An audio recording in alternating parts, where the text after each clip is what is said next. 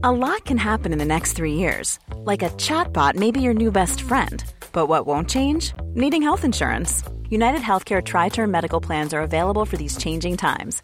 Underwritten by Golden Rule Insurance Company, they offer budget friendly, flexible coverage for people who are in between jobs or missed open enrollment. The plans last nearly three years in some states, with access to a nationwide network of doctors and hospitals. So, for whatever tomorrow brings, United Healthcare Tri Term Medical Plans may be for you. Learn more at uh1.com. There's never been a faster or easier way to start your weight loss journey than with PlushCare. PlushCare accepts most insurance plans and gives you online access to board-certified physicians who can prescribe FDA-approved weight loss medications like Wegovy and Zepbound for those who qualify. Take charge of your health and speak with a board-certified physician about a weight loss plan that's right for you. Get started today at plushcare.com slash weight loss. That's plushcare.com slash weight loss. plushcare.com slash weight loss. Welcome back to Bubble Trouble with myself, Will Page, and the independent analyst Richard Kramer. So, management consultants are known for drawing 2 by 2 matrices, being able to frame things in a very simple 2 by 2 format. We're going to play on that with our title this week. We're going to not talk about 2 by 2, it's going to be 2 plus 2, which, if I went to school back in the time of Henry VIII, was equal to 4. But this week's podcast is called 2 plus 2 equals 2 and we're going to be exploring the current craze in mergers and acquisitions going on just now and asking do they actually create additional value? Or is it the case that 2 plus 2 does equal 2? Back in a moment.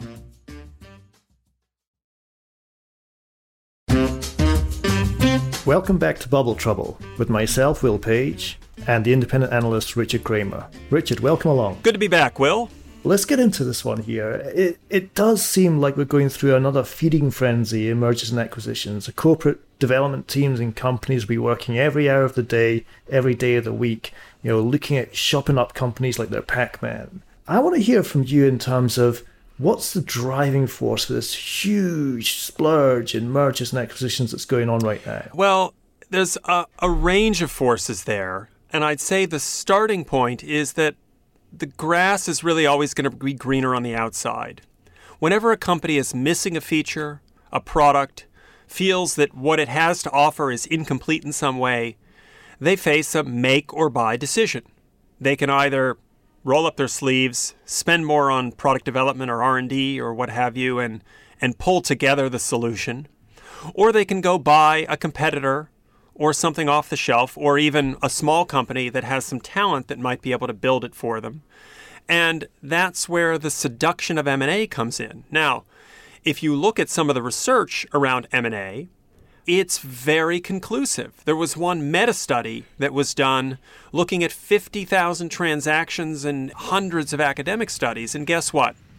It turned out that in over 80% of the cases, you didn't have a positive result on the performance of the two merged companies. That the two plus two didn't equal four; it equaled less than four.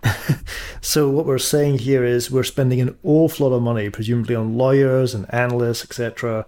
But we're not actually generating any new money for that money that goes out. Yeah, and that part of the reason for that is simply that the new money that comes back in has to be judged on a very long time scale.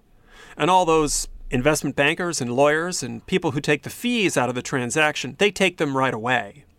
And so a lot of times the proof of the value of M&A is a negative one. Is my goodness if we didn't do this, we'd really be in trouble. We'd be subscale. We'd right. have fallen by the wayside. And therefore we get encouraged to do it. But one of the key reasons that all of those transactions on balance, uh, tend to destroy value is the tendency to overpay. And we can talk about the conflicts of interest and the incentives for both the, the company that's making the purchase and the company that's getting bought and the people in the middle as to why those transactions tend to take place at prices that are just eye popping. So I'm feeling that, and this incentive structure is something we keep on coming back to when we're trying to explain the causes and consequences of bubble trouble. But let's stick with what you were talking about there in terms of how people think, not what's on the spreadsheets essentially, but what's in their minds. It sounds to me there is a psychological aspect to all of this, and we hear a lot about FOMO, fear of missing out. And I think this is, you know, we're doing a podcast here for irony's sake. In the podcast market, there's a fear of missing out. What? You've got a big company and you don't have a podcast strategy? You've got to go acquire one. As I said, the grass is always going to be greener on the outside. And the companies that you're looking to buy have one tendency that I've observed dozens and dozens of times in my 20 plus years as an analyst, which is from the outside, you see an unstoppable juggernaut, a company that has everything going for it, that is every bit as good as its own marketing. Which could be talking your own book. It could be the charade of the earnings call. It could be all those factors that we've already Absolutely. Through, right? But on the inside, as we all know, in every organization, you see the dysfunctionalities, the incompetencies, the living on past uh, promise as opposed to the future stuff that you're going to create. You see the missed deadlines and, and the internal politics. And that dirty laundry is rarely on public view. There is always a tendency to ascribe magical properties or thinking to someone on the outside. And to quote the Wizard of Oz, if I only had a brain, if I only had something else, that would make me complete. And that oftentimes is what people look for in those acquisitions. It's going to be the thing that I buy that solves the problem. If I only had this, everything would be fine. And it's always faster and easier to buy that than to go through the painstaking process of building what you don't have. So it's almost as simple as keeping up with the Joneses. If your next door neighbour's got that new household feature or that new feature in their garden, you got to have it too. So there's that fear of missing out, drive to kind of keep pace with the competition through acquisition strategy. So let's turn to the value of these deals. You've got a willing buyer, you've got a willing seller, and you've got a transaction. What do you see happening with the transactional value of deals that we're seeing happening right now in this crazy period during lockdown where you know stock prices have rallied, markets seem to be overheating, risks on inflation? What do we see happening well, there? The one thing that's clear in almost all of these cases is that someone in the middle, typically the bankers and the advisors, have an incentive to increase the overall value because they're being paid as a percentage of the deal. They're not getting a flat fee. Hey, if company A buys company B for 100 or 200, we're going to get paid the same. They might be getting 3 or 7% of the deal or 2% of the deal, but the larger the deal is, the more they get paid. So they have an incentive to increase the deal price. The seller obviously wants to get the largest price possible and try to secure the largest portion of that in, in hard assets, in cash, as opposed to getting equity in the merged entity. The buyer is going to feel very insecure, especially if they think that there's someone else that's bidding against them for the very same asset.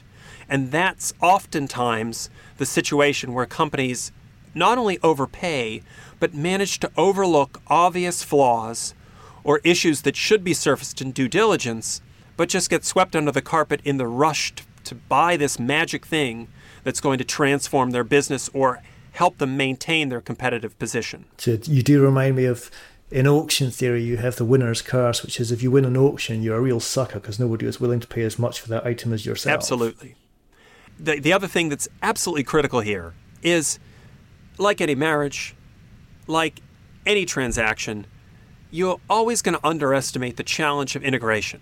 How many people get a pet home and they realize, oh, geez, we didn't get a litter box for the cat? We didn't realize how often we'd have to take the dog out for a walk.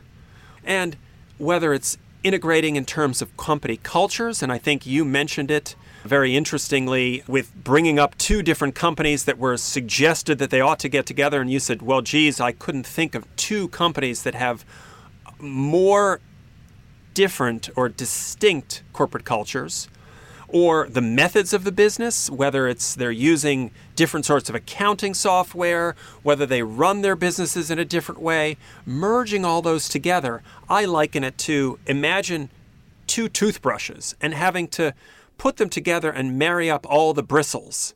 But oftentimes, it's not a, a few dozens of bristles on your toothbrush, but t- thousands and tens of thousands of employees that need to be brought together and work in the same way. And that's always underestimated. Interesting. So let's just recap here. So we've got the, the point you make at the very start there about underestimating the challenge of integrating companies. And that, you know, it's clearly staring you in the face, but sometimes you don't see that because you've got this fear of missing out. And this fear of missing out often leads you to overpaying. And then back to this overarching point for me what happens going forward? What happens when the deal is done? The investment analysts are all paid off, the lawyers are all paid off, and you have these two entities, bedfellows as it were, trying to work out how to get along. And I, I could see the irony of a situation of after the merger spending gazillions on dollars on outsourcing projects to take what you essentially merged and rip it out of the company and stick it well, over. This is where one of the big promises of M&A is that the two companies will find synergies. You bring two companies together, they both have HR departments and finance departments and accounting and legal departments. And you might be able to run both the companies with one of those departments. But what typically kicks off is a 6 to 12 month bun fight as to whose department and whose staff from whose department actually still has their job.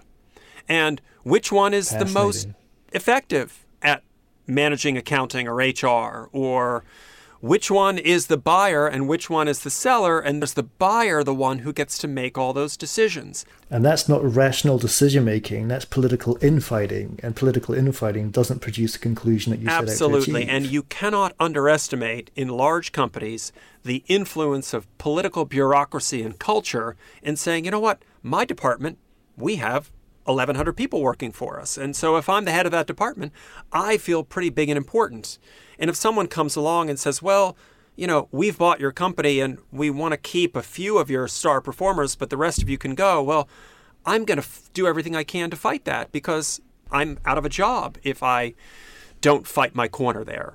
And so the incentives for each individual are oftentimes very different than the incentives from the two merged entities getting together. And they're all chasing these ephemeral concept called synergies. The idea that 2 plus 2 will equal 5, but the cost base of 2 plus 2 is going to equal 3 or 2 or even 1. That gets us to the end of part one, where we've understood, you know, the reason why we have this activity, essentially a fear of missing out. Uh, the reason why a lot of this mergers and acquisitions often go wrong because you underestimate the challenges and also reasons why they overpay because there's an incentive structure. Again, Achilles' heel of bubble trouble, an incentive structure where people are getting paid up front on the value of the deal. Uh, it's like buying and selling a house. You want an agent on the buy side and an agent on the sell side, therefore pay twice the fee structure. In part two, I want to look at the good, bad, and ugly of mergers and acquisitions.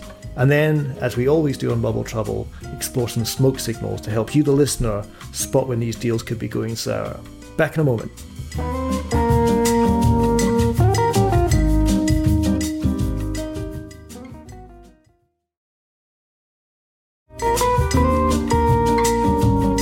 Back again in part two of Bubble Trouble. This time we're confusing the mathematics. We're going to call this one 2 plus 2 equals 2. Not 4, but 2. That is, when two companies merge, no value is created. In fact, some value is potentially destroyed. But let's wheel back on the math for a second. You could have a good merger or acquisition where 2 plus 2 equals 5. You could have a bad one where 2 plus 2 equals 4. You could have a, an ugly one where 2 plus 2 does equal 2. We can't generalize. Let's explore each three lanes here independently. Richard, eh, can you give us an example where things have worked out really well? So, a textbook example of this is how to perform a merger, or this is how to conclude an acquisition. Sure. I think one of the best scenarios for M&A is when a large company that is already a well-run entity buys a smaller one in a promising evolving area.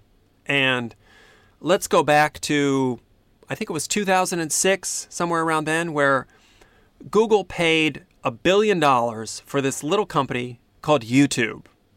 Now, over the ensuing 15 years or so, Google was able to provide tremendous support in terms of technical expertise and uh, infrastructure and data centers and so forth, and to allow YouTube to flourish into the 2 billion plus daily user property it is today, or monthly active user property it is today. So you had a large company that knew it wanted to get into a new emerging area. You had a small company that was really a handful of people the same when Facebook bought Instagram, and could take those assets and give them the backing and support to allow them to absolutely fulfill their promise. And when you're buying a small company and bringing it into a larger one, you're not bringing all those other overheads and all those toes that are going to be stepped on if that company you've bought has its HR, its accounting, its finance departments that all need to be unwound. That's a great example of, of what good likes. The Google YouTube deal, which you mentioned there, has happened in 2006. Interestingly, at the same time, Microsoft got fined half a billion dollars by the European Commission for abusing their dominance with Windows Media Player. And I just love that story of the European Commission's thought that Windows Media Player was a dominant entity in the internet at the same time that YouTube took off. A case of the horse is already bolted, perhaps. Mm. That's good. So we now have good. Let's let's go to number two, which is bad. Give us the example where two plus two failed to equal four, uh, well, where the deal went sour. Uh, there are many, many, many examples of that. Too many really to mention, but you have those that are verging on the well, it's either bad or ugly, whether it's Bayer when they bought Monsanto and inherited a massive liability for the weed killer product that turned out to be cancerous not just for the users, but for Bayer's balance sheet. Or when HP bought Autonomy and ended up uh, realizing that a lot of the revenue that Autonomy had booked was fictitious. And you're still now, a decade later, working on an extradition case for the former CEO of Autonomy, Still? whether he goes back to the U.S. to face charges there. And so, in those cases, you see that the company's fear of missing out, the company's eagerness to do a deal, blinded it to the potential liabilities. And they didn't do the kind of due diligence that you would have expected. And I think in many cases, you'd be able to see that scenario where a chief executive is so eager to be bestriding the markets like a colossus and doing the deal that's changing everybody's perception of their company, and they overlook the most basic glaring problems that they could be inheriting. So that's bad. Uh, now I want to rev up the Richard Kramer rant machine and hear what ugly is. I mean, when have you seen a merger or an acquisition which simply just didn't make sense? A complete face palm moment where you have to kind of walk around the block and say, what on earth are these two corporate entities doing trying to perform this deal? So, one that I can mention because it has now been, well, not finalized but unwound is AT&T buying Time Warner. Now, there is a long and storied tradition of telcos which at their heart are fundamental utility businesses. They are. They are. They're nothing more. Well, let us not denigrate the humble utility because we rely on them every day for our electricity and water and gas and phone service and broadband and so forth. But when these companies make acquisitions to try to be something that they have no cultural background in delivering, namely entertainment services. Or on a much smaller scale, Verizon having bought AOL and then Yahoo, putting them together and then finally selling them a few years later to a private equity buyer. It's the realization that, hey, we should never have done these deals in the first place. But of course, it's very difficult for the architects of those deals, often the same management that's defenestrating them, to admit that and to admit that they made a mistake. They overpaid or they got into an area where it was really outside of their core expertise to manage. I remember a colleague and an expert in the telco space once re- referred to one of the biggest telcos in the world as please don't confuse these businesses as organized companies. They're all just separate entities buying in their own little entities and just headless chickens inside a corporate brand, as it were. So good, bad, and ugly. And I can see what we discussed in part one resonating there the fear of missing out, underestimating the complexity, and the tendency to overpay, almost like a carousel happening, causing some of these deals to go sour. I think we've got to bring this podcast to a conclusion by doing what we always do, which is give our listeners those smoke signals, a couple of smoke signals of how to spot when a big merger and acquisition being announced in the media has got the potential to turn sour. And I think media is important here because often these deals are kept secret right up to the last minute. There's a very carefully planned PR strategy to signal to the market there is a deal about to be concluded. Perhaps a you know a game of playing fast and loose with the regulators. Can we get the deal done before there's an investigation? So we're seeing a lot of this happening now. How can the listeners spot the words to be careful of when we're reading about mergers and acquisitions? So I think the first thing to be skeptical of is when companies talk about M&A being transformative. when you have all these examples of which there are a legion of large companies buying a small company with very promising technology, bringing it in-house and nurturing it, that's a terrific example of M&A. I think you have lots and lots of, of, of small companies that have been advanced because they got the resources of a large company behind them. But when a company is making a purchase to transform themselves, to become something they are not, that's always really dangerous. It's like a couple that's squabbling all the time saying, well, if we just bought the house down the block and moved there, we'll be happier. So transformative is smoke signal number one. What's what else should we be looking out for in the, in the language being used to describe this very very active market? Given all the accounting issues we've talked about before, and, and all the way in which the cards are held in the hands of the companies themselves, you have to be very cautious about discounting quote unquote synergies. The idea that you put two companies together and they'll be able to take out whole layers of costs in both those companies. And down the road, you'll be able to run the same business with half the number of people in accounting and finance and resources and all the other functional areas of the business. And this presumably is just one spreadsheet that you're not allowed to interrogate with one assumption about what that values of synergies could be. That's going to have a huge impact on how the merger or the acquisition is going to be perceived from the outset. Well, there are cost synergies which are very rational. You could say, hey, we've got two headquarters and we can sell one or we can get out of our lease over time for one of them and we can say, have some cost savings. That's fine. But the revenue synergies of adding two distinct products together and selling more of both of them is always very difficult to realize. And you see right. that with product companies of all sorts where they say, if we just add another arrow to our quiver, add another product to our lineup, that will unlock the potential of all of our products and we'll be able to do all this cross selling. But I think, as you know, bundling stuff isn't always better for the consumer. Sometimes they want to pick and choose what choices they have to make with all of these different areas. So now I'm beginning to feel that you can overestimate the revenue synergies, but underestimate the complexity of the cost synergies. And those two variables, as it were, can move you in the wrong direction.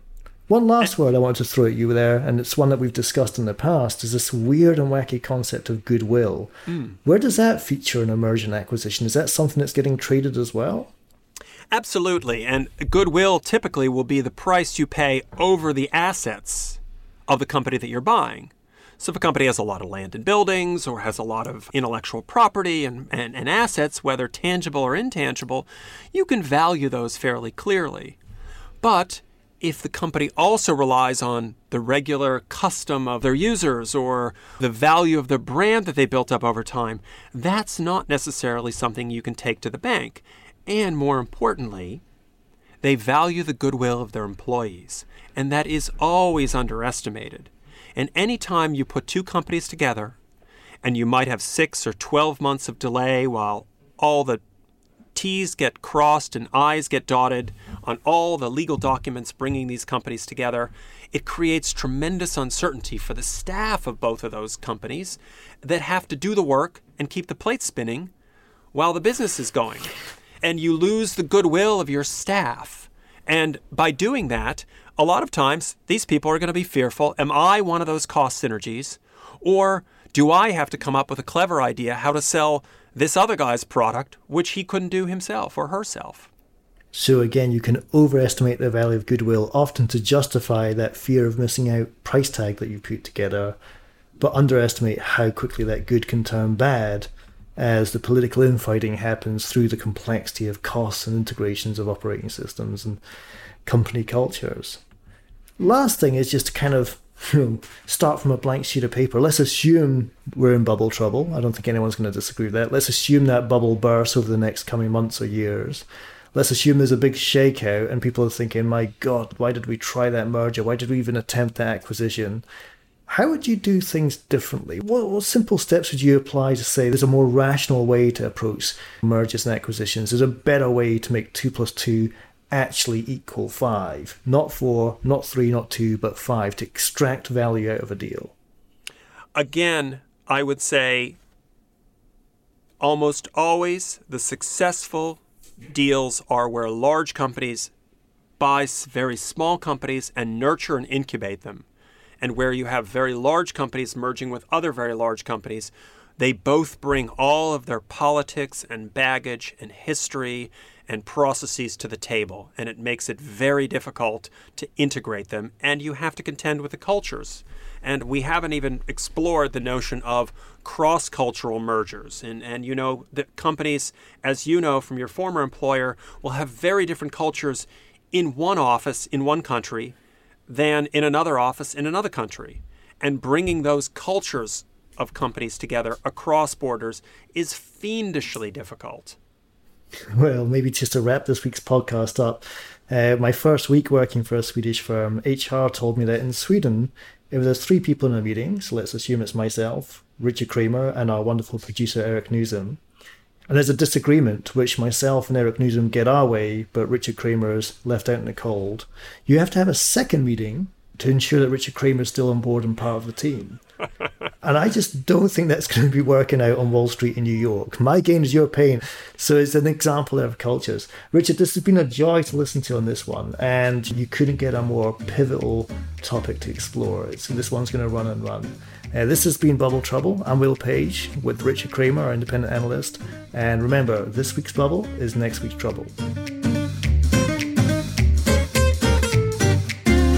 If you're new to Bubble Trouble, we'd encourage you to follow the podcast wherever you listen. Bubble Trouble is produced by Eric Nuzum and Jesse Baker at Magnificent Noise. You can learn more at bubbletroublepodcast.com. See you next time.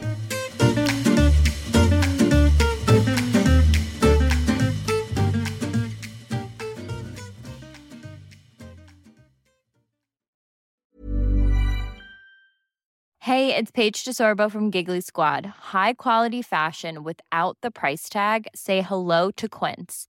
I'm snagging high end essentials like cozy cashmere sweaters, sleek leather jackets, fine jewelry, and so much more. With Quince being 50 to 80% less than similar brands. And they partner with factories that prioritize safe, ethical, and responsible manufacturing. I love that. Luxury quality within reach. Go to quince.com slash style to get free shipping and 365 day returns on your next order. Quince.com slash style.